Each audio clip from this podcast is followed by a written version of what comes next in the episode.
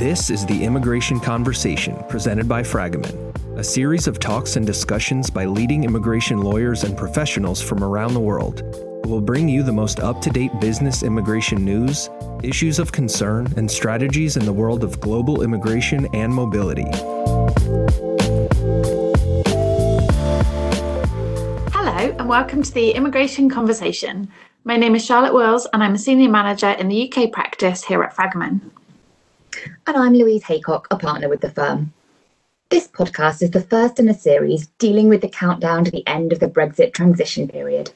And today, Charlotte and I will discuss the impact to UK employers and particularly the introduction of the brand new immigration regime in the UK, now less than a month away.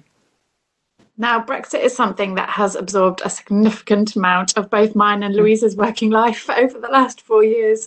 So, we think that we will look at how clients have been preparing and share some tips on aspects to consider as we approach the go live date. But before we get into that, first we thought we'd start with some basics. So, the transition period will end on the 31st of December, now just over a month away. And with that, free movement for UK nationals into Europe and European nationals into the UK will become a thing of the past, although those in situ will be allowed to stay but may need to undergo some formalities first. Louise, I know my days are dominated by working together with clients to ensure they're ready and understand the challenges. Are you saying the same? Oh, I definitely am. Employers have been really busy since Brexit. And of course, more recently, that's set against the background of everything that they've needed to do in terms of the, the global pandemic the challenges to HR and to mobility have been endless.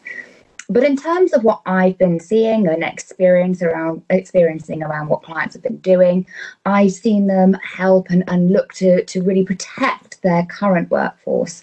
So this could be their Europeans in the UK, or of course their UK nationals in Europe.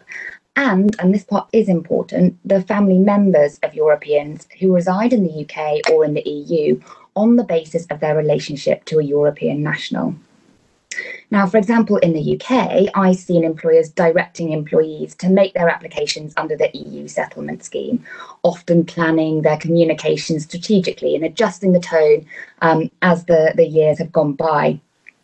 They've offered other support as well. Um, I've seen them publish guides, FAQs, or maybe hold town hall events.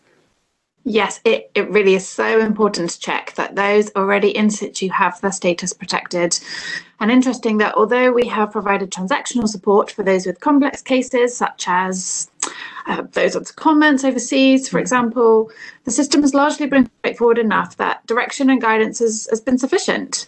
But certainly, I have been drafting a series of follow up comms and uh, communications to employees to remind them of the deadlines and, and why imply, applying through the scheme is, is really so important. And, and once a business is comfortable that they've got their current populations under control, what, what's next? Well, more recently, we've been preparing business for the new immigration regime in the UK, and we now know that that's going to go live on the 1st of December, so slightly earlier than we expected. Now, the regime is going to apply to, about, to both uh, EU and non EU nationals, and it actually bucks the trend of becoming more restrictionist. It's actually more generous than the Tier 2 scheme that's currently in place, um, although there is still no category for, for those roles that are deemed low skilled um, or, or, low paid. That said, the re- regime is costly, and those costs will apply to EU nationals where they haven't before. And that's so true. I mean, certainly we do a lot of work with companies analysing if there are gaps. So, roles that they can't sponsor and will struggle to fill without access to new labour from Europe. Of course, if they can recruit, what the costs are are going to be. And it's that impact analysis that's so important to business and so important to business leaders, particularly as they budget for what is likely to be a very tricky year to predict financially. Yeah, that's quite right. Um, but of course, it isn't just the board and, and business leaders that, that need to be aware. Um, certainly in the last few weeks, I've done lots of training sessions, um, particularly for HR BPs and recruiters, um, so that we can look strategically at headcount planning. Uh, and by that, I mean moving individuals um, whilst free movement still exists and taking advantage of, of those, those provisions.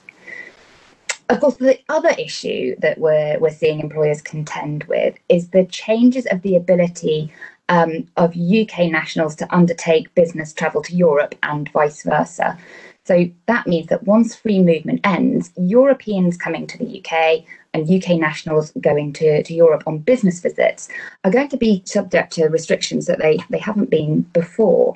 So if we use an example, let's say a Romanian national comes to the UK for a visit, um, if they do that now or they come in December, um, they would be able to conduct some work whilst they were in the UK.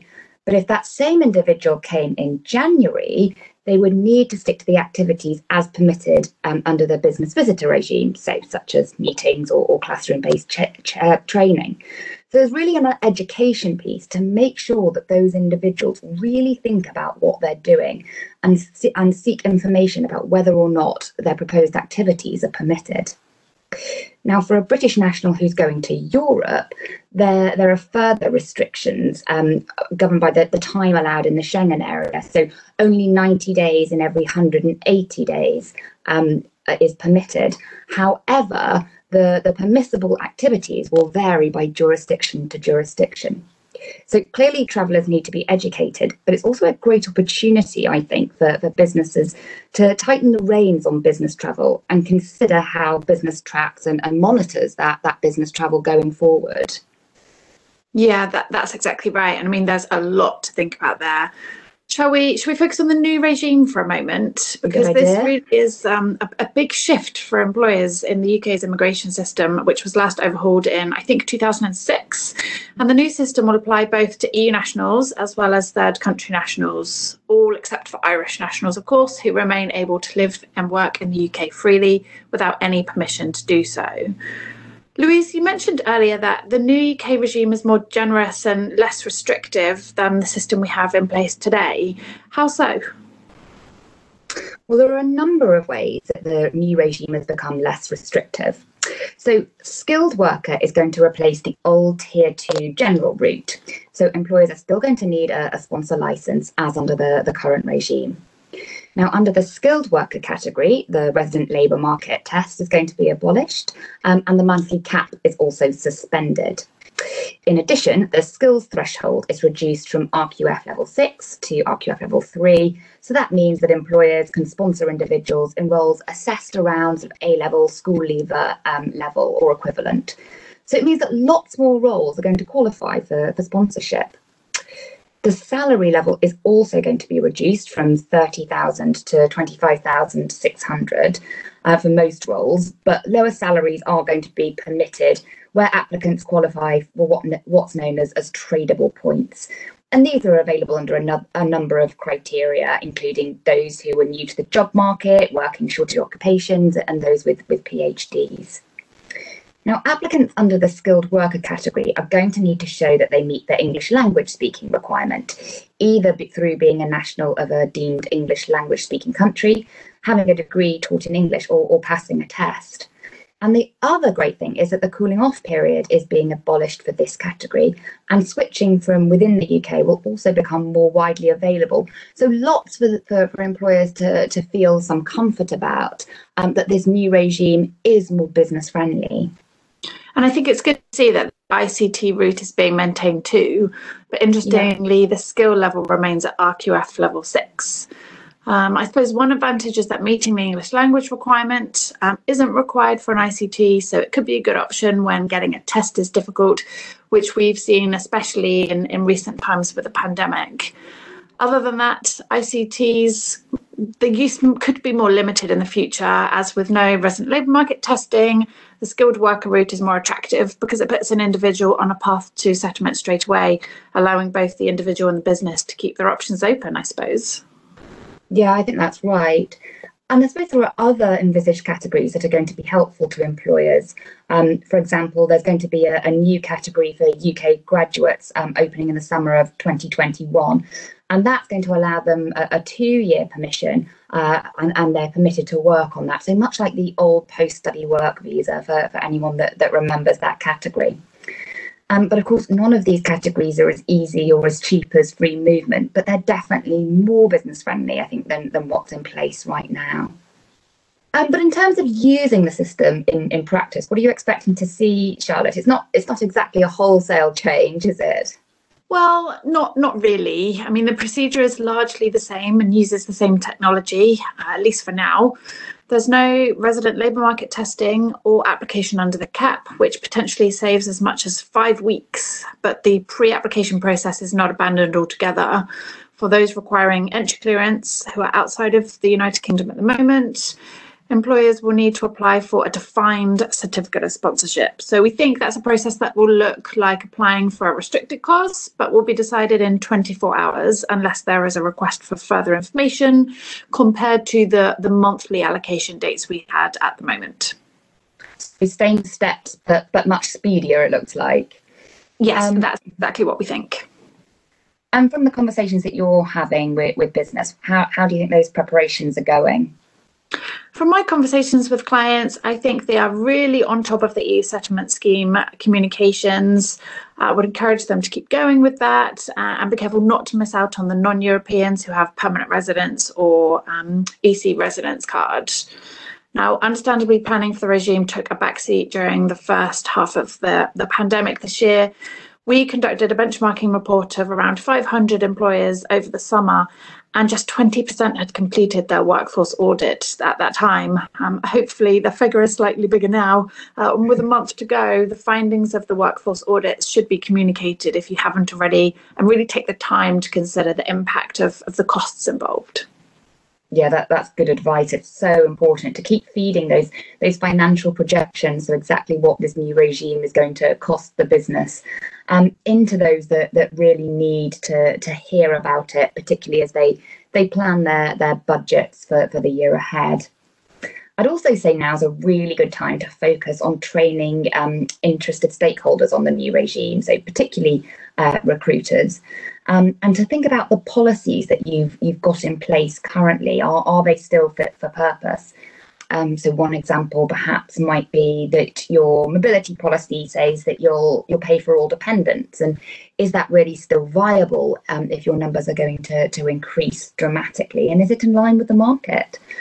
Um, are there other policies that your that your clients are, are thinking about about changing or considering whether they're they're still um, fit for purpose, Charlotte?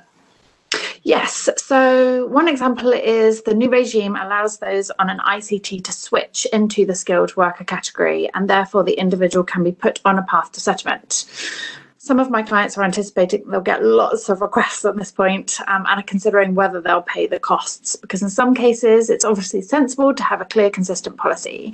However for other organizations they're favoring more of a pragmatic approach with manager discretion.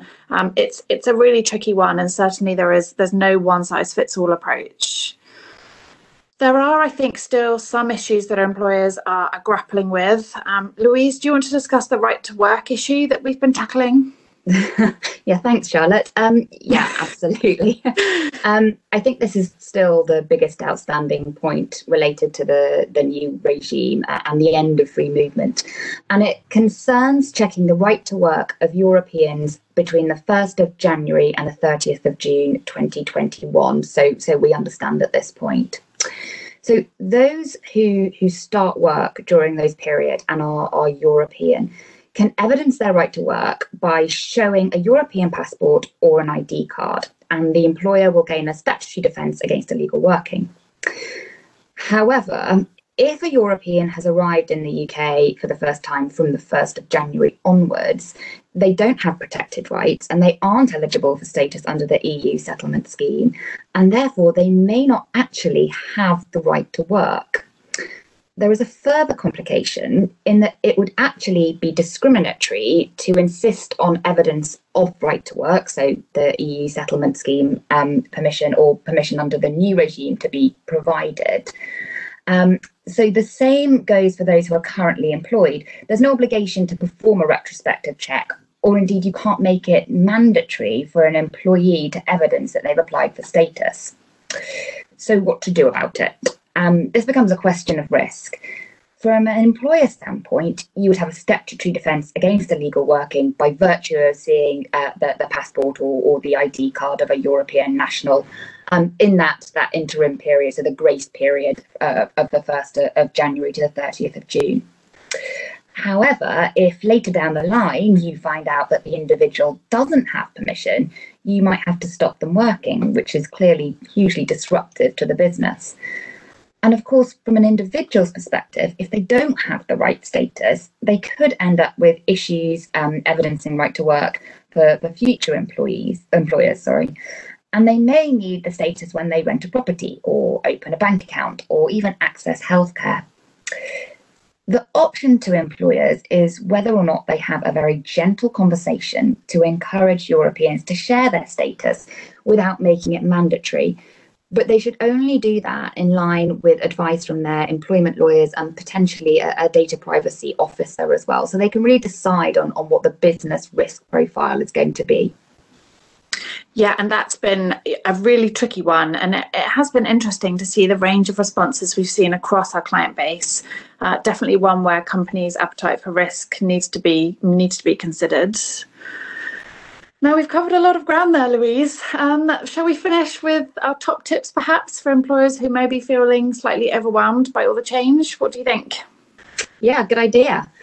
Um, so, first of all, uh, communicate. Communicate to those UK nationals um, in, in Europe and the, the Europeans in the UK. Make sure you're on top of, of those deadlines. Um, but if you've got if you've done that and you are looking to protect your your current populations, you've gone a huge way to minimising the impact of, of Brexit on your staffing. If you have conducted a workforce assessment, check that you communicate the impact of the new regime internally, and particularly to those business leaders. You can use it to elevate your position, to, to get your seat at the table. And if you haven't got one already, make sure you do get a, a sponsor license uh, in place. So sub- submit your, your application so that you're ready to sponsor uh, migrant workers if and when you need to. Yes, and another one I've reminded my clients of recently is to get to your PAYE scheme reference number uh, and understand if there are many or just the one covering your company. We understand this is now going to be detailed on the certificate of sponsorship going forwards in the new system, so best to get that prepared and, and have it to hand now. And finally, do give some thought as to how you'll manage business travel. Brexit increases the compliance risk, as without free movement, EU travelling to the UK and vice versa, need to assess whether that travel is permitted. Uh, layer on top of that time restrictions in the Schengen area, as well as the social security and possible posted worker notifications. There's really an increasing compliance there. And it's clear that the position is, is quite complex. Now, obviously, travel is limited at the moment because of the pandemic, and there are perhaps protocols in place to sign off any travel, but consider whether these could be implemented on a longer term basis. A lot of our clients we are discussing at the moment, and, and we're seeing a lot of companies, particularly looking at technology solutions to to help kind of deal with that minefield of of aspects because it, it is complex but but help is out there so if you need any support with any of that please don't hesitate to get in touch and I think that's it for us today, Louise. Um, thank you, thank you for, for joining us today, Louise, and also thank you for listening. We hope you found this useful. Um, if you have, do keep an eye out for our future podcast in the Brexit series. Thank you. Bye now. The Immigration Conversation podcast is presented by Fragomen, the leading firm dedicated exclusively to immigration services worldwide. This episode is current as of the date of recording. With frequent changes in global immigration, be sure to keep up to date by visiting our website at www.fragomen.com and subscribing to the Immigration Conversation on your favorite podcast service to hear the latest episode. This podcast is for informational purposes only. This podcast does not constitute legal advice or give rise to an attorney client relationship between any listener and our firm. If you have any questions, please contact the global immigration professional with whom you work at Fragomen.